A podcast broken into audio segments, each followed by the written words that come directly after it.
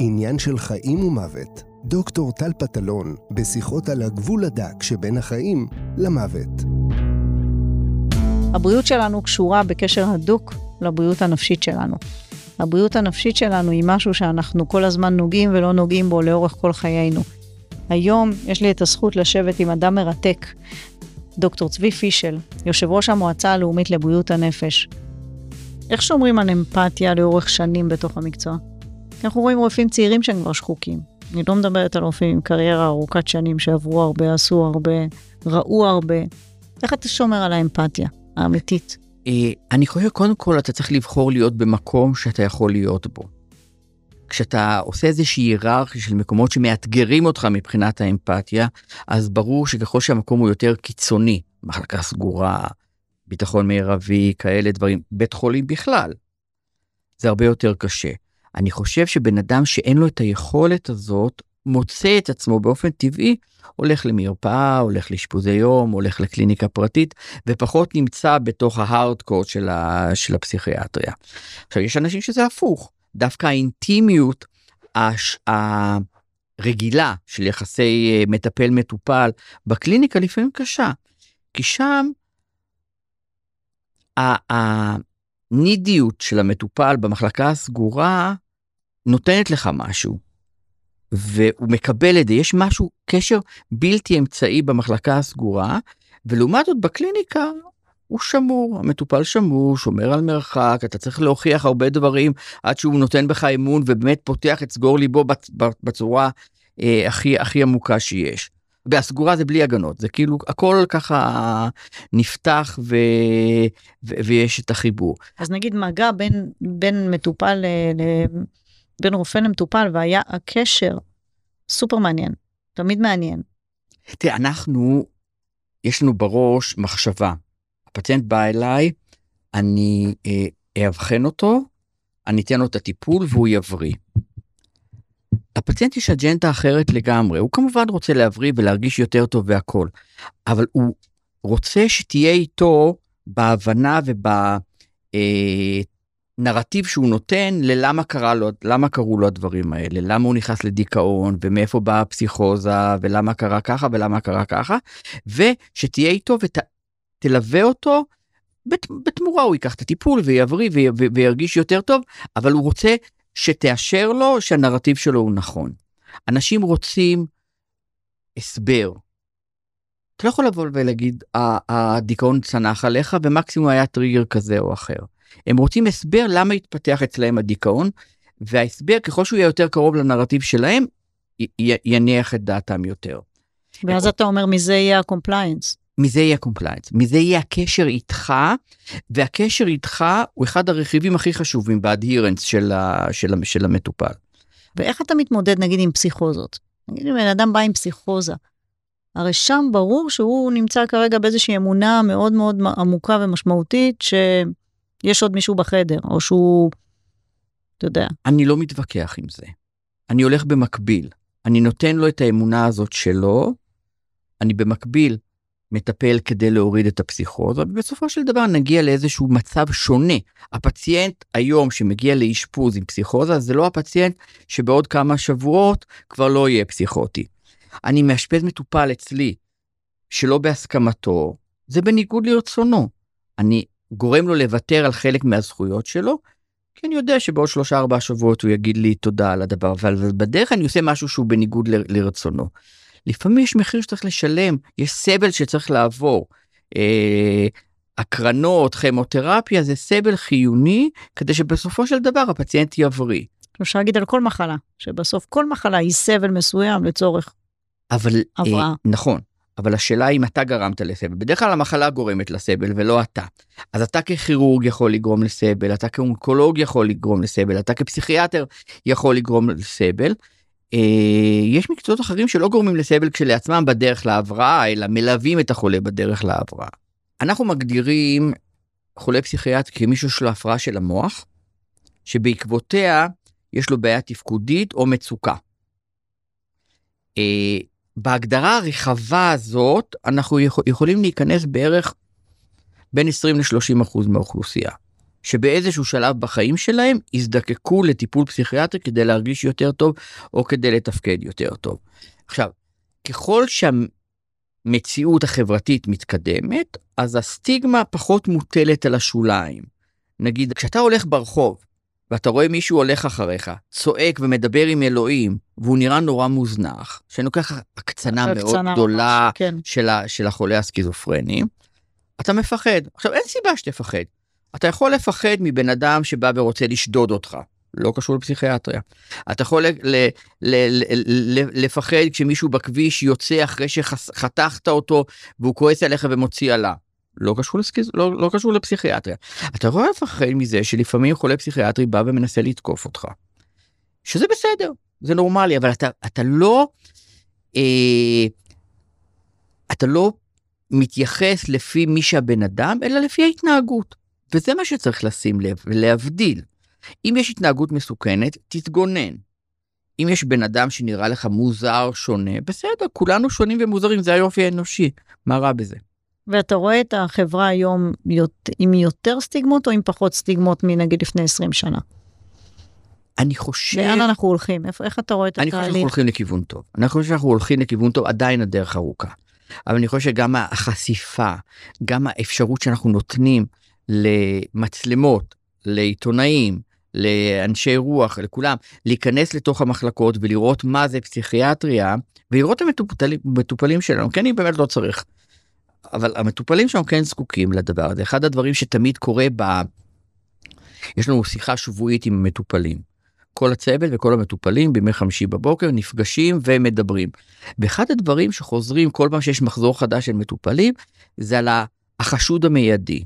איך נורא בקלות יש אירוע, המשטרה באה, הם, הם, הם אלה שמובאים לאשפוז. וזה רע. זה רע, כי זה נורא בקלות מביאים אותם לאשפוז, כי זה פותר בעיה, כי אם הם עשו פעם אחת אירוע, פעם שנייה הם היו אגרסיביים, גם עכשיו אולי הם אגרסיביים, ולא נותנים להם את חזקת החפות שאנחנו רוצים שיהיה לכולם. אז זה נכון שהם לא הולכים לבית סוהר ולא שופטים אותם ברוב המקרים והם מגיעים לטיפול. והרבה מהפעמים זה באמת... אה, יש פעמים. בצורה, בטעות, יש פעמים, כאילו, והתחושה באמת? של המטופלים שלנו שיותר מדי בקלות. יותר מדי בקלות. אנחנו עושים את זה בעבודה עם המשטרה כדי לעזור להכיר את הבעייתיות של המטופלים שלנו, להבין אותם, לדעת איך להתנהג איתם בדיוק כדי שלא יקרו מקרים כאלה, וכמובן מקרים חמורים יותר. טיפולי המרה. איך ההתייחסות שלך לזה?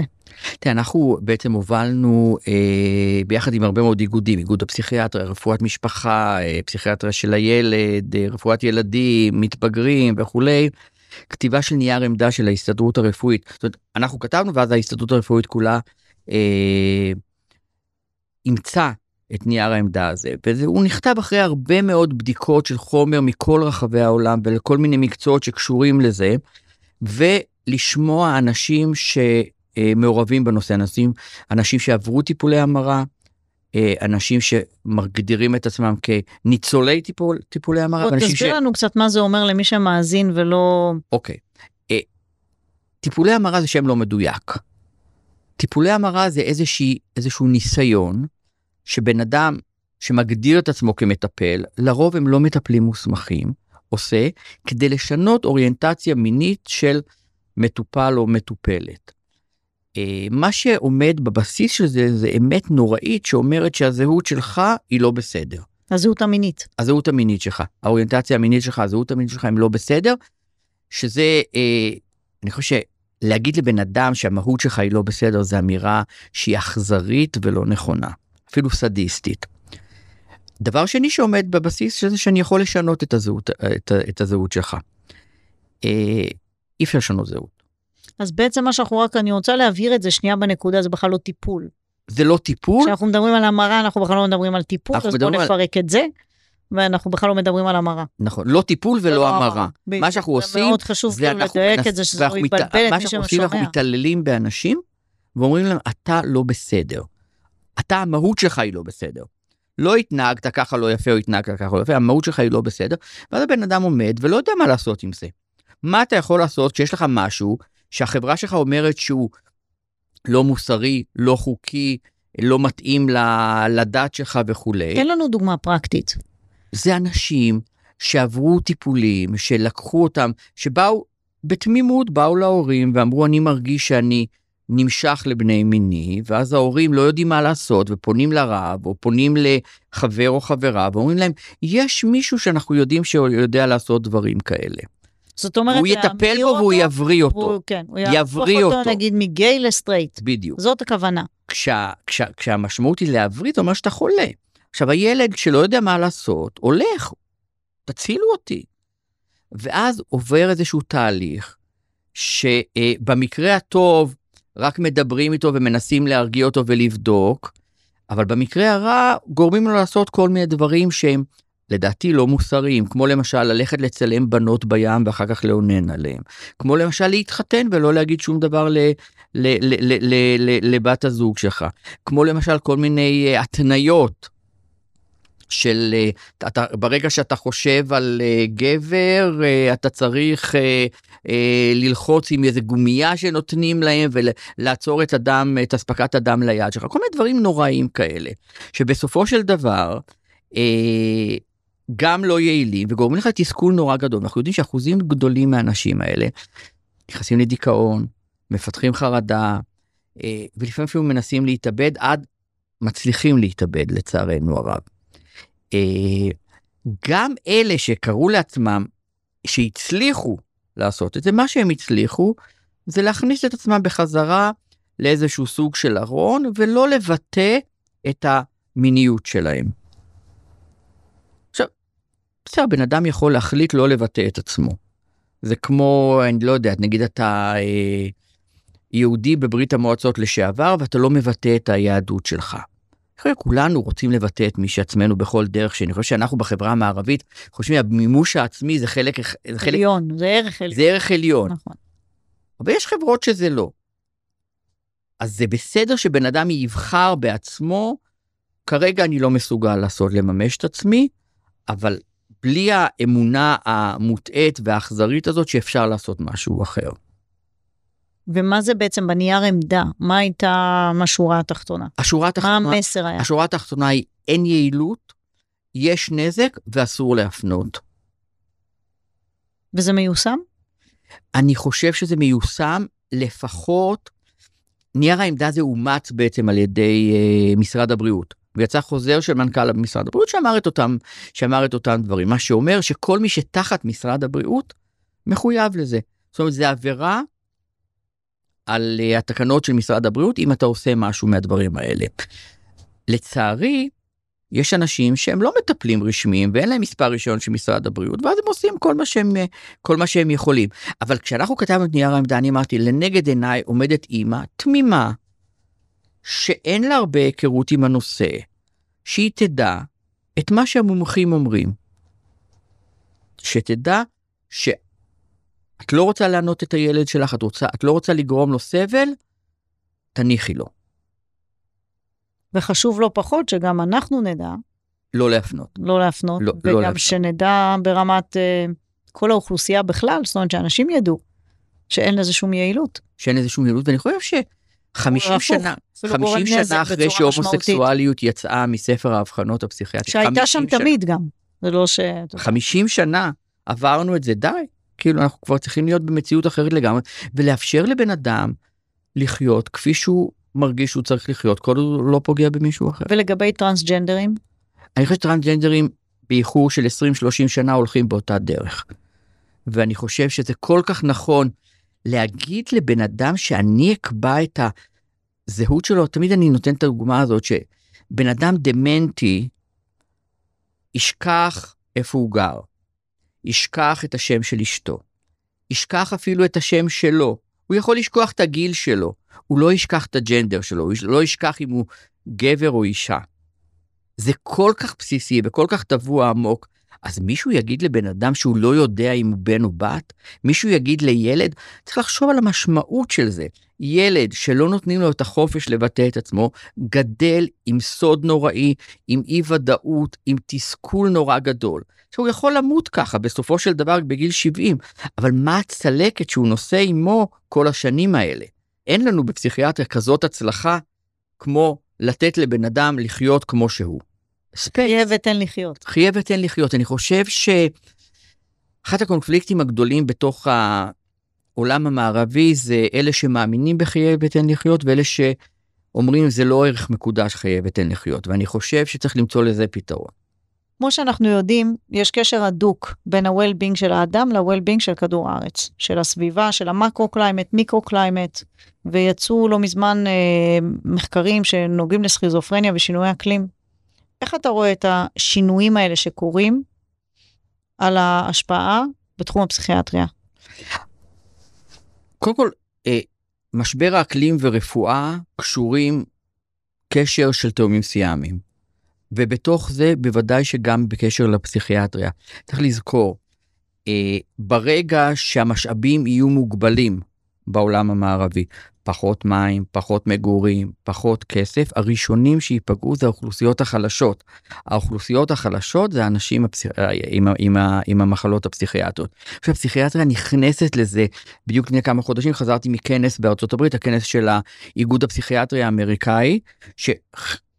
סשנס שלמים הוקדשו לנושא של ההתמודדות הזאת. והצורך שלנו כפסיכיאטרים להיות מעורבים. אני חושב שהפסיכיאטריה כבר מזמן, גם בארץ וגם בעולם, כבר מזמן לא יושבת בתוך חדר הטיפולים. היא יוצאת כי יש לנו תפקיד חברתי. והתפקיד החברתי הוא קודם כל לדאוג למטופלים שלנו, אבל חוץ מזה זה גם לדאוג ל-well-being הנפשי של האוכלוסייה. האוכלוסייה שסובלת ממשבר האקלים או שתיפגע ממשבר האקלים חלק גדול ממנה יהיה סבל נפשי, כמו שבקורונה. יצאנו, תחילת הקורונה, מרץ 2020, אמרנו, המגפה שאחרי המגפה. הערכנו כ-20% מהאוכלוסייה שייפגעו ויזדקקו לסיוע נפשי, כנ"ל כאן, זה צריך להיות ברור. יש את האנשים שכבר... זה לא בעתיד, זה כבר קורה היום. אז עוד יש את האנשים עם החרדת ציפייה הזאת, ש... המודעות למשבר האקלים והחשש ממשבר האקלים, קוראים לזה pre-traumatic stress disorder, זה לפני הטראומה, זה לא אחרי הטראומה, אלא לפני הטראומה, הם כבר חוששים, וזה אנשים שכל ההתנהלות שלהם היא אה, להגן על עצמם ולהגן אה, ו- ו- ולאגור דברים ולא להשתמש בדברים והכל בצורה שהיא מוגזמת כמובן, ברור ש... אני חושב שלא אה, הצלחנו אה, אצלי במחלקה, בארוחת הבוקר שאנחנו אוכלים, אה, שזה אירוע קדוש, אני היחיד שאוכל עם, עם אה, צלחת אה, רב פעמית. עוד לא הצלחתי להחדיר לתוך מוסד רפואי מכובד את זה שלא צריכות להיות צלחות חד פעמיות. יש לזה כל מיני סיבות כמובן והכל. אני חושב שההתכוננות שה, לזה דורשת מידה מסוימת של חרדה, אבל לפעמים החרדה היא גדולה מדי. מידה מסוימת של חרדה זה טוב. זה מכין אותנו.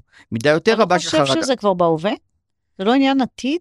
נגיד אנחנו רואים עלייה במחלות אוטואימיוניות.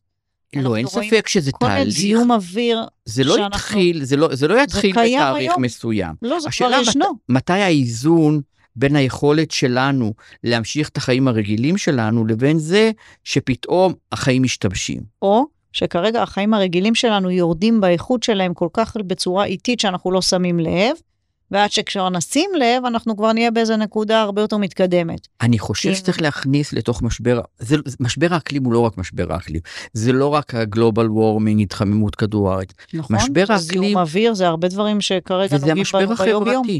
המשבר החברתי שאנחנו רואים שקורה בארץ וקורה גם בעולם. זאת אומרת, יש משהו שמקצין, יש משהו שלא מקבל, יש משהו שלא מוכן להתפשר ולהכיל ולטפל בדברים. וזה הופך להיות סוג של עימות בינינו לבין הטבע, בין אלה שמאמינים, זה לא עניין של אמונה, אבל מאמינים במשבר האקלים, ללא מאמינים במשבר האקלים, בין אלה שאומרים אה, צריך אה, להכיל את כל הניגודים, לבין אלה שאומרים כולנו צריכים להיות אותו דבר. חושב שזה חלק מאותו ספקטרום. בעצם התפיסות עולם הקיצוניות האלה, הקטנה הזאת. שמייצרות את המשברים הגדולים? אני חושב שזה לא, אולי זה לא מייצר, אולי מה שמייצר זה הקדמה, זה התפוצצות האוכלוסין ודברים כאלה, שהם חלק מהדברים. אבל ברגע שאתה במשאבים מוגבלים, או משאבים שהולכים ומדלדלים, אז פתאום הקיטוב נעשה יותר, יותר בולט. קחי למשל עבודה כמשאב. אני חושב שיותר ויותר בחברה המערבית בינתיים, באירופה מבינים שעבודה זה משאב שהולך ונגמר. יש מדינות שמנסות אפילו לעשות ניסויים של אה, הכנסה מינימלית שניתנת לך גם בלי שתעבוד, מתוך, מתוך מחשבה שברגע שיש אה, מחשבים, יש מכונות, יש הכל, אין מספיק מקום לאנשים לעבוד. אז אולי לא כולם צריכים לעבוד. אבל עד שהשינוי הזה חל, יש תחרות על הדברים האלה, יש תחרות על משרה, יש תחרות על כסף, יש תחרות על uh, נכות, יש תחרות על, על, על, על, על, כל, על כל משאב ומשאב. זה חלק מהדברים. כנ"ל קחי אה, אנרגיה, מים, מדינות שרבות על מים. כל הדברים האלה הם, הם חלק מאותו דבר. כל תנועת הפליטים שתקרה בעקבות בצורת. שקורית כל הזמן. כל... אנחנו מתייחסים לזה כאילו זה, זה משהו חדש, אבל נכון. כל נדידות העמים, כל אה, אה, גלות כזאת וגלות אחרת, והירידה למצרים והכל, מה זה הדברים האלה? זה בדיוק ת, אותו תהליך. עכשיו הוא קורה כשיש לך אינטרנט, יש לך חשמל והכל, אבל זה אותו, אותו, אותו תהליך. בן אדם מחפש מקום שבו העושר יותר גדול, האפשרויות יותר גדולות וכולי, והוא מגיע למקום ושונאים אותו כי הוא זר. אז משהו אחד לא השתנה, זה נפש האדם. נפש האדם ושנאת הזרים. התמודדות עם סוף החיים. תהליכי פרידה מאנשים שאנחנו צריכים ללוות שעוזבים את העולם, כשאנחנו עצמנו תראה, אני אומר כאן משהו שהוא לא מקצועי, אלא הוא אני. אישי, כן. אני שונא את אמריקניזציה בחיים שלנו. אני חושב שחלק גדול ממיתוסים שאנחנו חיים לפיהם זה דברים שלמדנו בסרטים אמריקאים. את ה... סוף החיים, איך אנחנו נפרדים מאנשים, איך אנחנו קוראים לעצמם, איך אנחנו עושים closure והכל. אה, זה מתאים לחלק מהאנשים, זה לא בהכרח מתאים לחלק אחר מהאנשים. אני זוכר כשהייתי ילד, ודן בן אמוץ עמד לפני המוות ועשה מסיבת פרידה מהחיים. זה נראה לי נורא מוזר כי לא ככה הכרתי אנשים שמתים לא ככה ידעתי שאנשים מתים. אבל אחר כך אני מבין שזה בסדר זה משהו זה משהו שזה משהו שמתאים לו ואולי זה לא מתאים לכולם. אז כשאת מדברת על הפרידה מהחיים אני חושב שיש אנשים שרוצים תעזבו אותי בשקט. ויש אנשים שרוצים ת, להגיד תהיו איתי. אתה, אתה רואה איך, איך בן אדם מתמודד עם מחלה. אני חושב שרובנו עברנו קורונה כזאת או אחרת, שפעת כזאת או אחרת, ואנחנו יודעים, ויש אנשים שרוצים שיהיו איתם, ויש ש... אנשים שרוצים שיעזבו אותם בשקט. אז שוב אנחנו חוזרים ל... להכיר את עצמך. אז, אז, אז, אז בשאלה של המוות, אני חושב שה...